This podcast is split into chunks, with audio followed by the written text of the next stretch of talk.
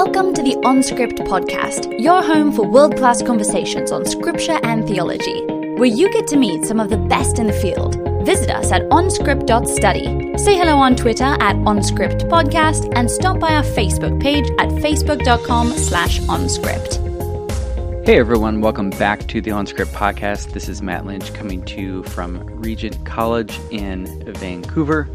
Thanks so much for tuning in.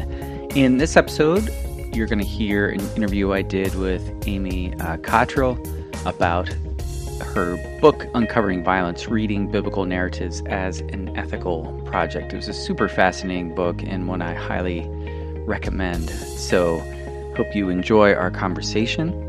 And Amy and I are both graduates of Emory, so it's nice to connect with someone who graduated uh, a bit ahead of me.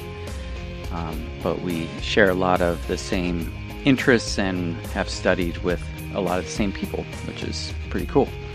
So, also, if you had not heard in earlier episodes, we're looking for a new producer, Ed Hatkey, who has been faithfully producing this show for five years, is going to be retiring from OnScript, and we're so grateful to him for all that he's done over the years. And we're looking for someone that could volunteer to help us with that.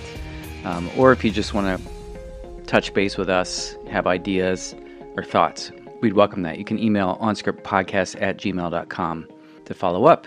All right, without further ado, enjoy this episode.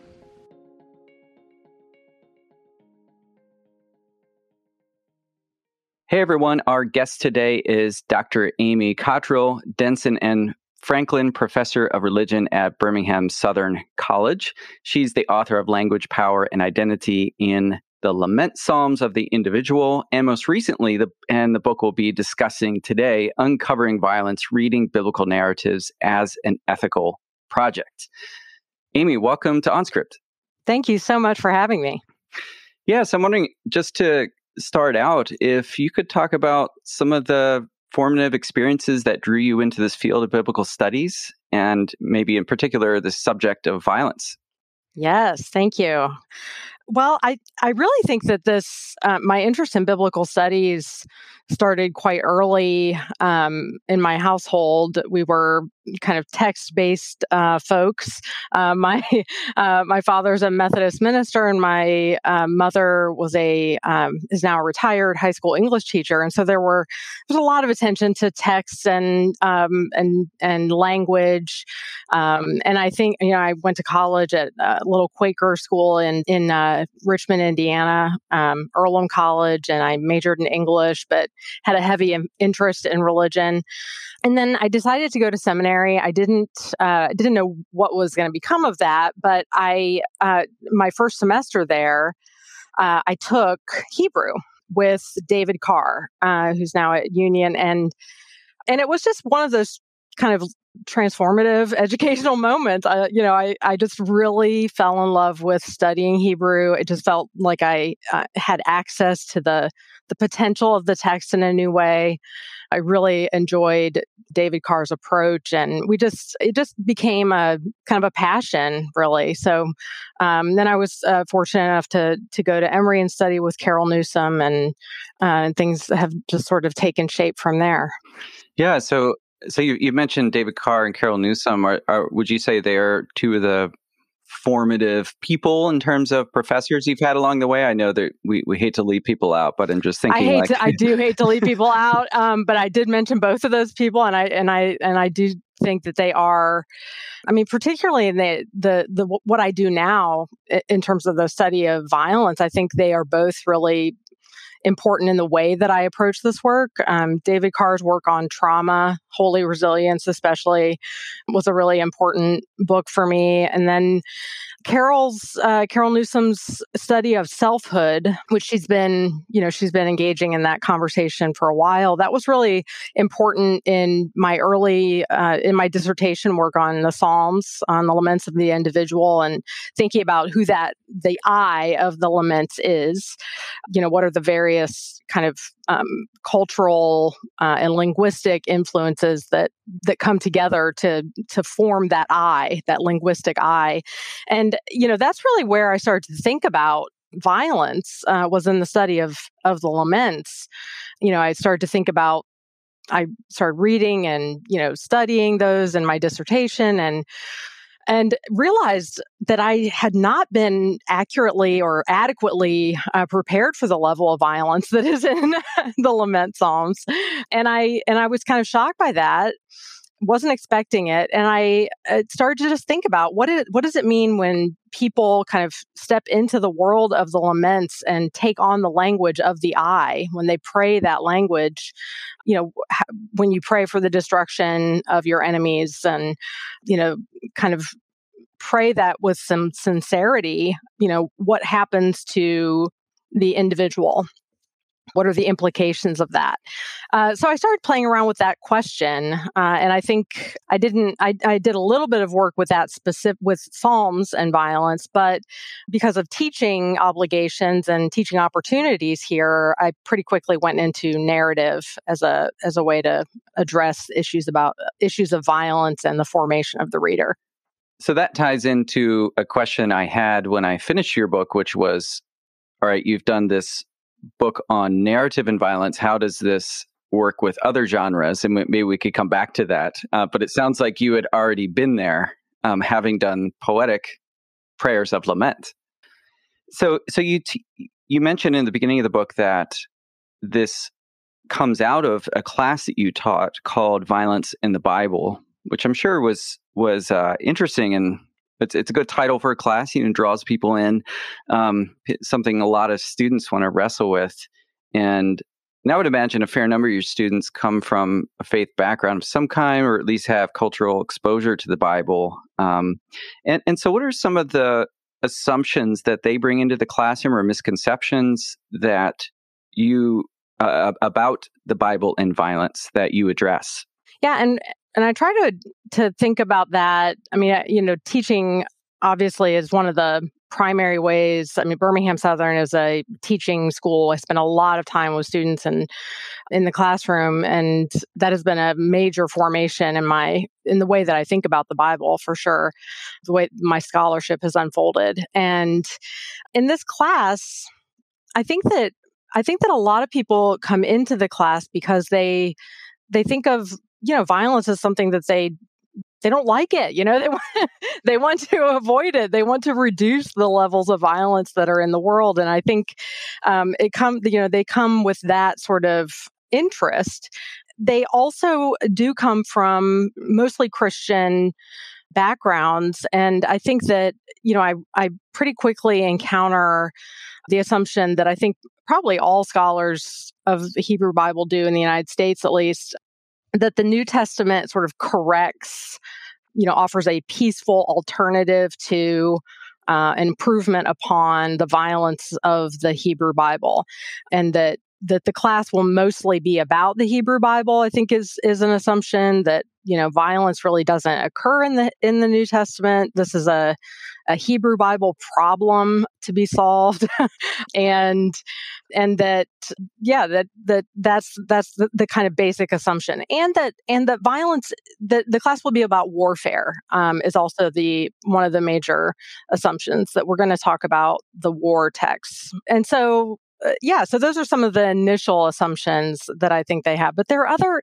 you know, there's another uh, another assumption that that I have often observed as well, which is that I think people assume that they're going to be able to be in this class and kind of learn lessons for life, right? That they will be able to read the text and and then kind of be able to articulate the moral of the story, right, with regard to violence and be able to kind of pull that out, extract it, and apply it to their lives.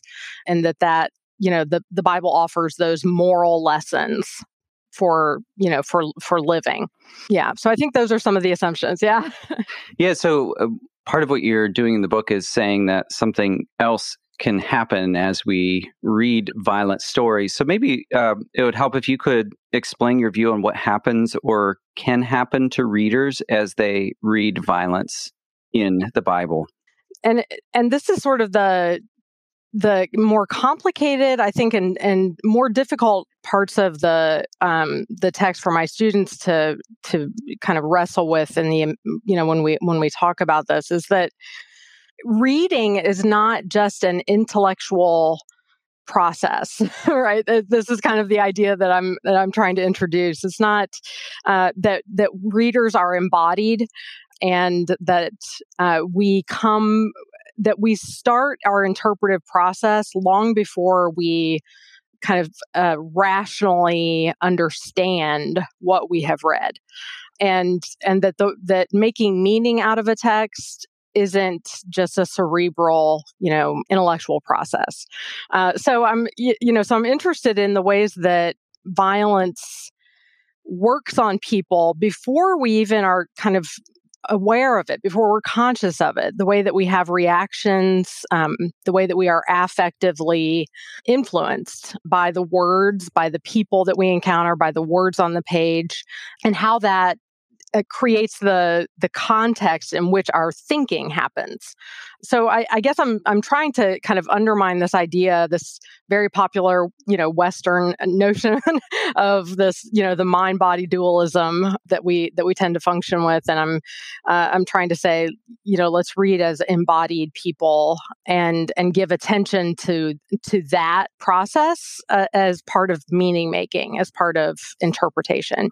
And is that what it means to read the Bible as an ethical project, which is the sub uh, your subtitle is reading biblical narratives as an ethical project. Yeah, it definitely is. Um, that's definitely part of the the the main idea is that reading is not something that is reading violence and thinking about it in terms of ethics is not is not a, a a project that can ever be finalized, right? We're part of an ongoing relational dialogue that is constantly unfolding. And the goals of this are not to solve a problem, you know, which I think is uh, sometimes an assumption about ethics that you know that uh, at least for many of my students is that ethics will pro- provide a solution to a problem. And i think there are certainly better ways of thinking about uh, violence than than others but the the goal is not to uh, sort of come to a conclusion. The goal is to be able to perceive more and be more self-aware of of our reactions and uh, more aware of the, the the gaps, the silences, the intricacies of the text as well. You really bring that out. Um, I'm thinking particular of your example with Judges five, which we'll talk about in a moment. But but um, as you're talking, I'm hearing the connection to your previous work on lament. In that you're asking the question in both situations: what who does the reader become as they engage this text? So who do they become as they pray the I in the Psalms because it's it's a self-investing kind of language where you're reading something and then suddenly you're saying I and uttering you know violent prayers, um, which is you're almost caught as a reader then as you as you read these things. You can't stay at arm's length, and then and then on the narrative side, you're I don't know if this is the right way to put it because but you use the term witness. You're a witness to violence, and and that does work on you as a reader and so attending to that is that kind of what you're, yes you're up to then? yes yeah and i started i started noticing this um, again as a as a teacher when we would be in the classroom talking about stories um, and it often happened in the context of Judges 19, the the rape of the Levite's concubine, there would be like a, a physical reaction in my students, you know, that there was a, a like a physical cringe or kind of you know registering in some way, right, of shock or repulsion. And and I started noticing that and paying more attention to the to that sensory uh, response uh, in my students and in myself. And I kept thinking about those moments that not only in reading biblical texts, but other kinds of texts where I'm thinking about a book, Bastard Out of Carolina by Dorothy Allison, which has one of the most horrific scenes of violence that I've that I've ever encountered. And I I remember feeling, you know, I, I don't even know how to make sense. It's not a, you know, I I don't yet have language for it, but it was a there was a physical sensation that I had in reading it. And, you know, going back to that, I think, you know, this is a those moments are important ethically, right? Um, those moments are important in terms of meaning making. Can I say, you know, rationally, do I have a an argument about that about that moment in the text? I mean, I could if I spent more time on it. I'm sure I could, you know, come up with a you know, with an interpretation that is that is verbal and rational and all these things that we like. But it's also you know but i'm already interpreting it right? Before i've before i've done that work it's already sort of part of my way of perceiving the world. One of the the key phrases that i like is from adam zachary newton's book narrative ethics and he is a major influence in this in this book and he he talks about he talks about reading as infection and that is a very unfortunate phrase for us in in the middle, you know, at the tail end, hopefully, of a pandemic to think about reading as infection. We have all kinds of associations with that. But I also I also think it's very apt, right? That that, you know, reading sort of becomes part of our sensory perception, uh, our interpretive framework. You know, the stories that we read. It doesn't matter if I if I have a conclusion about them, they're still sort of part of the way that I address the world, that I think about the world, and that I respond to the world. That becomes part of who I am. Yeah, yeah. Um, you know, I was in class yesterday, and I'm teaching class in Joshua now, and we were reading from Deuteronomy 13, where you have the herem laws directed against the community, and and the and that's that's one where the violent rhetoric is so uh, intense to read because it goes through the people you should not pity or spare who are idolaters and it and it uses intentionally intimate language like your very own son or daughter or the wife you embrace you know the the way the way it rhetorically frames that is it's an intense experience even and so i think you're right that even if we can't say what that does to us exactly in terms of ethical formation it is doing something and and then you have to ask a question like well what is what is it this text is trying to form in us by seemingly intentionally doing that? Exactly it's not incidental. exactly. Yeah exactly. Yeah so that so that leads me to i, I want to talk briefly but let's let's get into an example uh, from judges 5 uh, which you know it's the, it's a story well maybe you could set it up for us the the context and then what you focused on was sisera's mother which was very interesting that story of of Yael in uh, Judges uh, Judges five, it's actually in Judges four and five. You know the the um, narrative account in Judges four, and then there's a retelling of the story in Judges five, or a, a, a companion account um, in Judges five in in poetry, and you know, so the story is uh, takes you know place under the um, under the leadership of Deborah. Deborah and, and uh, go to war to free the people, and Sisera is the uh, the army commander who is fleeing from Barak. Um, so he's not winning the war, right? he's on the run, um, and he goes to he he flees and encounters Yael alone in her tent, and you know, obviously, you know, this is a very intense moment. There's not a lot of there's not any insight in the text as to what Yael is thinking or perceiving, but he uh, is, seeks protection from a woman who is alone.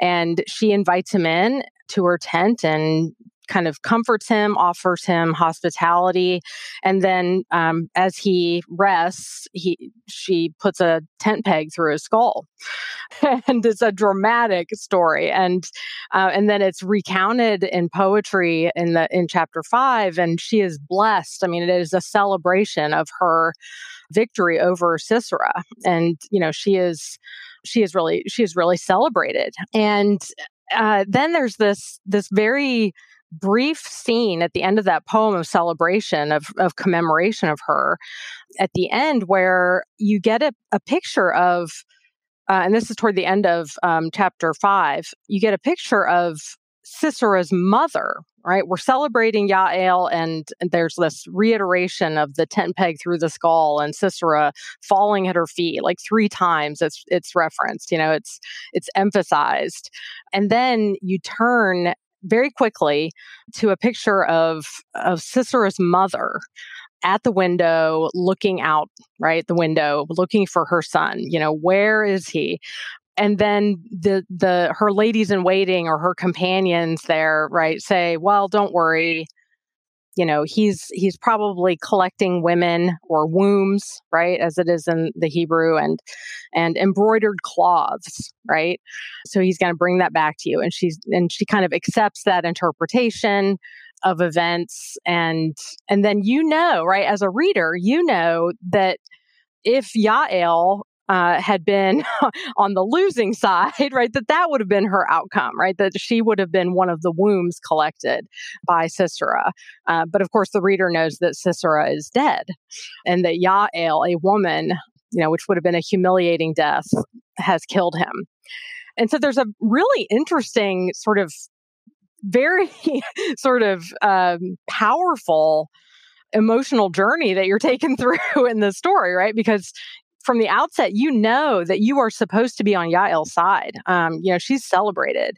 And then very quickly, it's sort of like introducing a sympathetic moment with Sisera's mother really it sort of throws you off, right? And then just as quickly in the next verse, you realize, well, this woman is a you know, she's a monster, right? What is she doing? She's celebrating or comforting herself by imagining her son as a victor who is you know raping and pillaging hebrew women and and that's her source of comfort right and that she might get some you know embroidered cloths so so you get to the end of that story and and you're like okay, so I don't feel any sympathy with her. You know, she's terrible, right? And but then you're kind of brought back to my students are always like, but what about that moment? You know, I mean, yes, she's awful, but then why why do we have to think about why does the text kind of intentionally invite us to think about her as a anxious mother who has a son right and she is waiting for him to come home it sort of uh, humanizes right humanizes her uh, just as quickly as it dehumanizes her. Yeah. Yeah. So what, so what do you think that moment's doing? Yeah. So, um, so I started thinking about that. You know, it seems as if one of the common ways of interpreting it has been, you know, that this is a way of mocking Sisera and the family, his people, right? That he's been killed by a woman and he kind of deserved it. I mean, look at the kind of people that he comes from, right? You know, they're this brutal, sort of horrific woman was his mother and you know he probably deserved death right? And there is a there is this the way in which the, the, text does do that right? The text does sort of alleviate any guilt you might have in celebrating the death of sisera. It kind of affirms that he was deserving of what he got from Yael, you know, it, and it sort of mocks him, right, and his family. So I do think the text is doing that. I, I d- agree with that, but but I'm also really hung up on that moment of humanization as well. You know, I think that you know rather than rather than read that as just kind of setting the mother kind of including the mother uh, as a as a means of mocking or belittling Sisera, I I think that the you know I, I started to think about that as maybe they were genuinely, you know, aware and concerned about, you know, the fact that that they were celebrating Sisera's death, and maybe they wanted to remind people that you know that he is a person right? He does come from he does have people who are mourning him. And that combination of you know humanizing the enemy and dehumanizing the enemy, I thought was just really fascinating. I didn't know how to make sense of it until I started reading about moral injury. And Brad Kelle has done a lot of work on this that I've found really, really helpful. But you know, moral injury is this this kind of the, the recognition that's been uh, that's been building uh, for the past, I, guess, decade, probably more. That people who participate in and witness acts of violence are also formed by that. They're affected by that in ways that that make them question the world, the justness of the world, the rightness of the world in which they live. And, you know, so uh, rather than think of the authors of this text as sort of intentionally dehumanizing Sisera's mother, I started to wonder if they were wrestling themselves with the celebration that they felt about this victory, but also recognizing that in celebrating the death of someone, you are celebrating the death of a of a son, right? You are uh, celebrating in some ways the grief of a mother. And so it started to be a significant moment on a number of levels, right? It starts to be kind of a, a more profound, to me, recognition of the possibility of the that the Hebrew people were not that they were wrestling with their involvement in warfare in a very complex way here that kind of opened up possibilities for me. Yeah, that, I thought that was a great analysis and and you you talked about how in addressing moral injury one of the key parts of that is humanization of the enemy because yeah, it, I think an Israelite reading that could say okay, so Sisera is the son of a mother who waits at her window just like we might wait for our son returning from from battle. And it's just this profound moment of of recognition and empathy. And and like you said that doesn't that that's not trying to do the work of of trying to even complicate the justness of what's what Yael did but by humanizing the enemy in a context of violence, which from the perspective of the writer is just violence, you're mitigating that moral injury in some way. Yes. Yeah. Yeah. In recognizing it. And, you know, I, have been very interested in reading. There's a great book uh, called What It Is Like to Go to War by Karl Marlantes, is a popular book by a, a, Vietnam veteran, and you know he sort of he laments the lack of rituals in among veterans that that recognizes the the celebration of surviving war, right? That that you do that needs to be recognized right and one of the ways that that people are prepared to go to war is by naming something or someone as an enemy you know and and that that's that is part of the process and surviving that is is something that that feels like it needs recognition and celebration. However if we if the only way that we perceive enemies is as other as uh, less than as as dehumanized then that is also damaging it's damaging to them clearly right? But it's also damaging to the warrior right? To the the person who who engages in that kind of dehumanization process. Everyone is dehumanized in that. And so rehumanizing is a way to remember kind of call yourself back to your own humanity as well. And maybe that is the way that this text functions as well right? The reader is called back to their own humanity right? That they have to kind of remember, right, that this person is a person, that Sisera has a mother. Right. Yeah, it made me think too of what's with all that's happening in Ukraine right now. It's it's sort of the equivalent maybe of of a Ukrainian thinking about a Russian mother. You know, and there has actually been a lot of talk about that, like appealing, trying to appeal to to that reality. So, and you and you can see that sort of struggle with wanting to humanize the enemy, but also seeing the brutality. And how do you navigate that? How do you navigate it in the moment? And then how do you navigate it you know for us reading this this text? You know how do we allow ourselves uh, you know how do i in in 2022 um, think about that event and make sense of it? And those the structures that are created in interpreting that are I, you know as you note you know we we can think about that text and then think about it in relation to things that are that are happening around us today. It makes it makes warfare not a simple us them right process of uh, destruction right? It's a you know it's much more complicated. Everyone is is touched by it. Yeah absolutely. Good. Well i, I want to just switch gears for a moment do a speed round. So these are quick fire questions. Um, so, uh, what's the most significant book in biblical studies in the last 50 years? Oh my gosh. For me, it well, there are a couple. Um, Phyllis Trible, Text of Terror, I think changed changed biblical studies.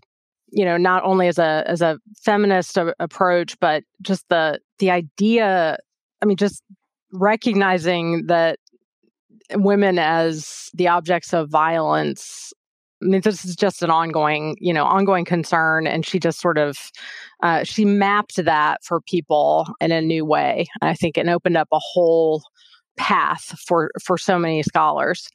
So I think that was a very important book. I think War in the Hebrew Bible by Susan Niditch. I think that changed. Uh, that book, I think, is just again sort of shifted the field from my perception. Um, you know, her interest in looking at herem, you know, and the the warfare warfare texts and really complicating that ideology and saying, well, you know, warfare ideologies come in a lot of different forms in the Hebrew Bible and really kind of making that harder, you know, to come to conclusions about. I thought she did a really brilliant, brilliant job with that. And the other book that I just did, I'll just that I'll just mention is Caryn Reeder's book, Enemies in the Household. You know, and it's about laws of family violence. All of these books are about violence. I'm sure there are other important books too, but yeah, that's a great book. Yeah, it is. It really is. And she is, you know, she is she's really doing something. I mean, it's it's well written, I think and, you know, impeccably researched, but she's just asking just great questions. You know, it's it's about you know, so we have these these laws of family violence that that are you know that do violence to our notions of everything that that a household should mean right? Everything that family should mean. Um, the idea that a that a parent should stone a child right? Um, it's just horrifying. And and she says well yes but what should we assume right based on that? Like what what should we assume about the hebrew people? That they were just you know violent people who didn't who were capable of didn't think twice about you know doing violence to their children you know um, let's try to think about what that text what those texts how they functioned uh, in their own context yeah um, I thought that was a great analysis. Very, and, really sympathetic. Yeah. You know? Yeah. yeah and that, I, that, seems to be a theme in your work, too, of, of uh, empathetic, sympathetic reading of the text. Oh, well, yeah. trying. Yeah, yeah. and, and, i also liked her question too like how the frame of deuteronomy complicates those texts because how does yahweh deal with yahweh's own son israel? Um, and it's not by just obliterating them at the first instance of idolatry. So that should shape our reading of those texts too. I thought that was great. Exactly yeah. Um, what's a maybe you've already touched on this and what's a book that's had the most profound impact on you as a scholar that or maybe a resource that you keep returning to well, you know the it's not a book. Um, it's an article that Carol Newsom wrote about dialogic truth, and I'm going to forget the title of it, even though I just I just assigned it. Mm. I can't hmm. believe I is, just. Is that Bakhtin in the Bible or something yes, like that? Yeah. Yes, yes, yes. Thank you, Bakhtin in the Bible. You know, I that article for me it was just you know it, it just opened up a whole new side of my brain. I think. you know, it's one of those, you know, that you know that that that there are different kinds of truth, right? And the ways that we the ways that we think about dialogue are that that is that that is a that constitutes a kind of knowing that's valuable a kind of intelligence that that that the bible models is is significant even if it's different from you know, kind of a, a model of solitary, unitary, independent truth. Yeah. Yeah. I, I still find, you know, that that's that idea has always challenged me. And, you know, because I, I do generally operate, I think, with a monologic view of truth. So if there's a dialogue, you wouldn't know well which side has the better argument. And and if what if the Bible is in some instances, and I don't think she would say every, but like some instances, portraying the truth of the matter as a dialogue. And that's tough to get your mind around. The way, yeah, the way that we talk about truth actually is part of is part of the truth. yeah. Uh, what's one idea in biblical studies that you think needs to die? I think I think the idea of interpretation as disembodied, you know, I think that we need to give more attention to embodiment both in the ways that we are embodied as interpreters, the way that that uh, are the the body is represented and talked about, um, and this has to do with notions of selfhood um, as well. I think, but I think we need to give more attention to our embodiment. Good one. Go well. Uh, just go back to your book for a moment here. What is your approach to narrative ethics? How, how does it foster a more complicated understanding of Samson? So I think a lot of us, you know, he's a brute, and he's part of this downward spiral in, in Judges. He's on the down downhill slope. So what do you sure want to say? Is, you know, yeah, and it's and it's easy to read it that way um, because he is so impetuous and he doesn't seem to have any sort of self reflection about his actions, and he just goes from you know scene of violence to scene of violence. I mean, it's uh, it's just rapid paced acts of uh, acts of aggression or you know conquest of of women.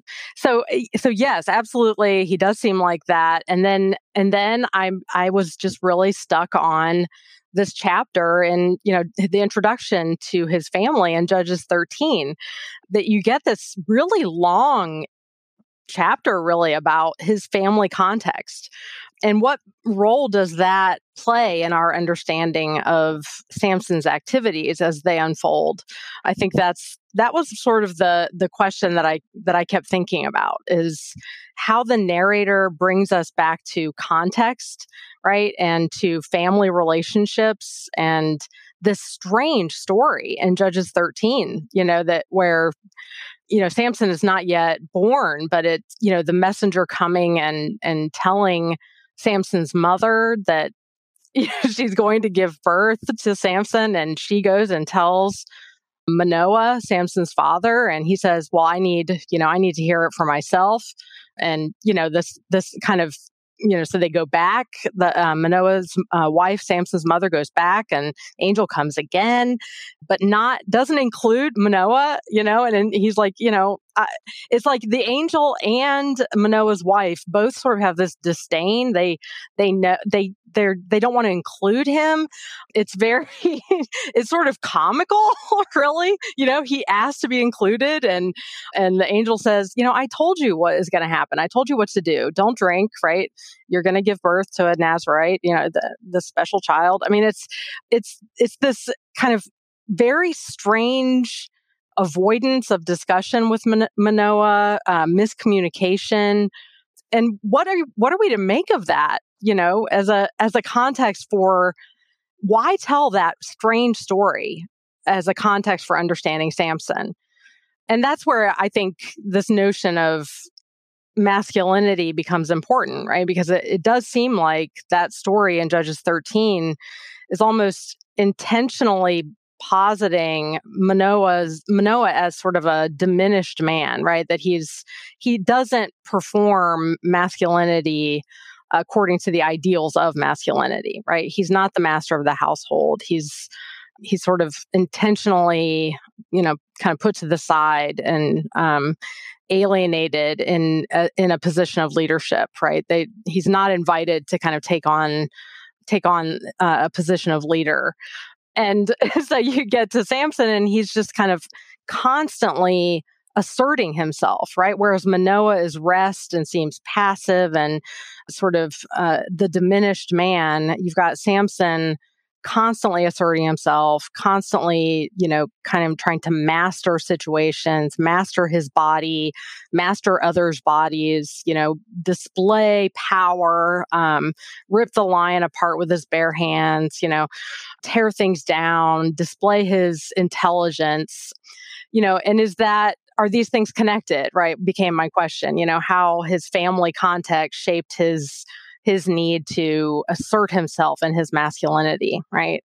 And this is, in fact, an ongoing kind of idea about masculinity and in gender studies is you know the this the the idea that that men are sort of in this exhausting process of continually having to assert power right and control and you know it's a it's a kind of hot potato situation of being in having to to kind of toss back or deflect any sort of question or threat to one's masculinity.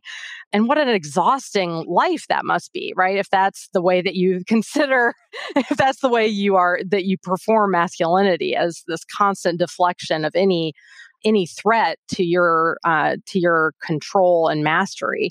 Um, and in fact, you do see that when you come to the end of the Samson story. I mean, he's just he's laying in Delilah's lap, saying, "I wish I could be like any like another any other man." You know, like I'm done. this is exhausting. you know, I just want to be like somebody else. You know, so it sort of brings to brings to the foreground this you know these idea these connections between constructions of masculinity and violence that that I think are interesting. Again, are any conclusions made by that? I don't know. I mean, he's not a likable character. I don't, you know, I'm I'm he's not I don't feel like a lot of sympathy with Samson.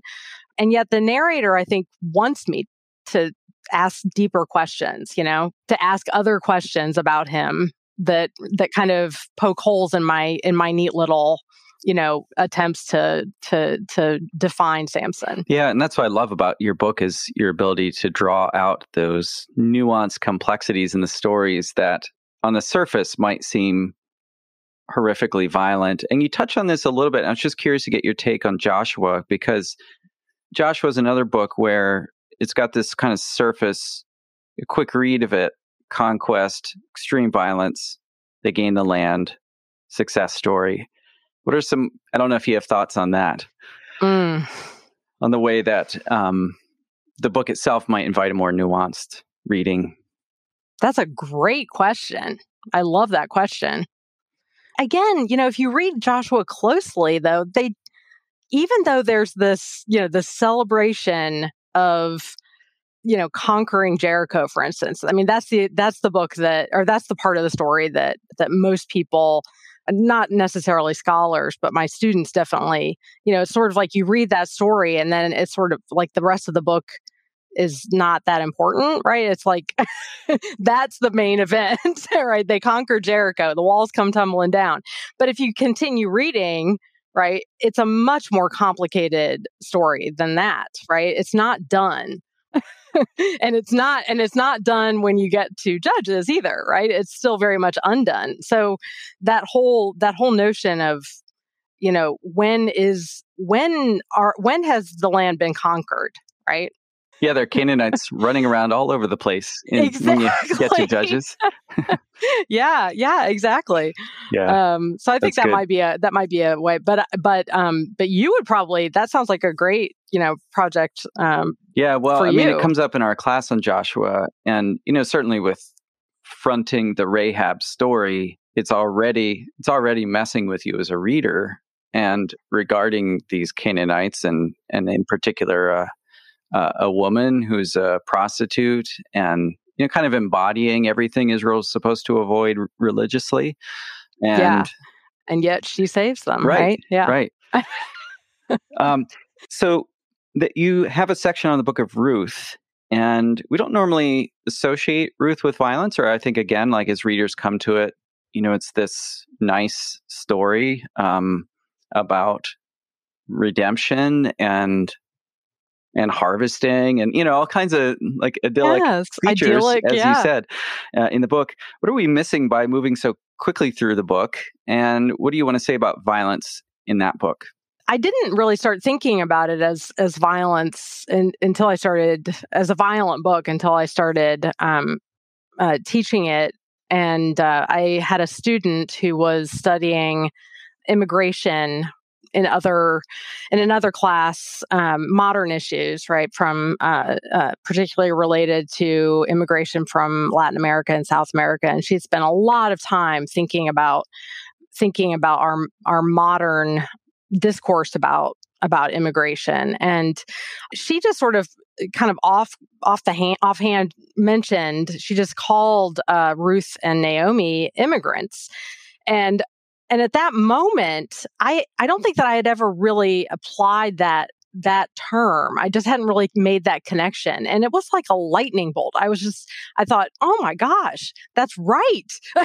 They are immigrants and they are i mean and from there once he started thinking about you know what we know today right about the the nature of immigration and uh, started you know thinking about the migration habits of the past right that this idea of a nation state right is um, with boundaries that you need passports right to get in and out of. I mean this is all very new right in terms of uh, in terms of uh, human ways of organizing ourselves. And you know migration this this would have been a you know a, a common thing right? And so anyway so I, I started thinking about what that was what that meant right to to think about the experience of of migration especially for two women. You know this is the only book that we have in the bible it's about it's about single women right? Women who are not attached to men and and what that means for them. And and then i started thinking about well it, it also takes place in the context of a uh, ecological disaster, right? You know, the famine and what does that sort of set in motion to in in our thinking so this it took a while for all those pieces because as you said it's not it's not the kind of violence that there's no body count, right? There's not, you know, like when you read Judges, um, the Samson story, you get like numbers of people, right? That that Samson killed. A thousand with a donkey bone. right, exactly. you know, this is this is very it's uh it's uh you know it's qualitative or quantitative. So you've got, you know, this, you've got a body count. And when you get to uh, Ruth, of course, there's no, it's not direct violence. It's not on the surface. And yet, the more I started thinking about the the kind of undercurrents of the story, it seemed like it seemed like more attention to violence was merited, right? So I um and this was a I think I was just listening to NPR and heard the a story about Rob Nixon's book uh, Slow Violence and Environmentalism of the Poor and he addresses this directly just he says, you know, there's all kinds of violence that we can't see that isn't spectacular, right? We tend to think about, we've been trained really, right, to think about violence as something that is as something that is like that is kind of numerical right? It's got a wars have beginning and end right? Um, world war one begins on this date ends on this date right? Or you know it's something that you can see but he says environment you know our environmental crisis that we are that we are currently both creating and enduring right is is slow right? You know the degradation to the environment that is violence and that we will experience as violence eventually if we haven't already is slow and it will be kind of a, a, a process that is going to be difficult for us to name and see, right? Um, and so we have to train ourselves to learn to think about registers of violence that that are not direct, that are not spectacle, right? And that was useful to me. That was a useful idea to think about ways that that artists and writers have developed to connect to connect in issues of instances of past violence to our present moment, for instance, that I think is a really important way of thinking about violence and I and I think it really does help me see some aspects of connect some things about Ruth that that are important. Yeah, you you drew out a, a couple of features that I, I, found helpful. First of all, the setting of the book in the days the judges judged, which so immediately the book is set in a in a violent context context, and I think I think maybe I had read that sometimes as a sort of contrast, like is you know, as opposed to Judges when things are violent, you have Ruth, where things are quite nice. But as you point out, you know, when she goes to the field, she's extremely vulnerable, and that's mentioned in the text. And and of course, her status as a Moabite is is highlighted even when she's seem seemingly integrated into life in Bethlehem you know so her precarity as a as a woman as a as an immigrant foreigner is really t- right under the surface. And so you know the book is I, I, think i forget exactly how you worded it but there it's always like about to take a violent turn. Yeah. Yeah it's all it's like you it's like something's going to happen that's violent. It might happen but it doesn't. And there's a you know there's a constant what I find now in in in reading it is that it's sort of like it takes you through the the potential for violence that these women might encounter. They don't encounter it, but it's not but it but it's like it suggests that definitely other people have um, encountered that violence and you know what are the various obstacles that that women at this time had to overcome in order to achieve a sense of safety and even at the end of the story how safe are they right? I mean it's a it's just a it's a text that jack lapsley's term whispers of the text i think is useful. It sort of whispers suggestions possibilities potential for violence that that was happily avoided right in the story but is also still ongoing and real. Yeah, not to mention the threshing floor as well, where, where she was oh, very oh, yes. vulnerable and precarious. Very, very, yes. What does she have to do in order to survive, right? Yeah. Um, yeah. Yeah. So, um, and and you also have a chapter on Abigail that I'll I'll leave for now. People have to go read it, and uh, and and there's a lot more in each of these chapters that you drew out about these characters. I'm I'm wondering if just stepping back, what it is that you're hoping to change in conversations about violence in the Bible. The first thing I wanted to do was kind of build on and collect the work that is is going on right now and sort of categorize you know how we think about violence. What's the vocabulary that we're using? Uh, because language is a is a tool for seeing and perceiving right? Uh, more about the text. And so i wanted to you know, bring together not only the ways that that biblical scholarship is handling violence currently, but also draw on work I was doing outside of biblical studies that might like the slow violence idea, right? That that might help us see more, right? So I guess the idea is seeing more right is uh, is important or perceiving more uh, is is important about about encounters with violence and before we move to solutions, not that solutions are not important, but before we move to questions about action in the world that mitigates violence, which is uh, crucially important, I hope we can also recognize the complexity of the of the violent systems and learn to realize learn to see ourselves as part of them as both you know participants in and victims of uh, uh, those those constructions those interpretations of the bible right? And and use the the bible as a relational tool both for our own sort of formation as more sensitive readers and perceivers but also for more sensitive citizens of the world right? And neighbors to people so I yeah, I hope there's a practical um, absolutely. Outcome. And and I you know we didn't have a chance to talk through it, but I, I did find that taxonomy of different kinds of violence in the beginning of the book so helpful, and then you you sort of work them out in your examples throughout the book.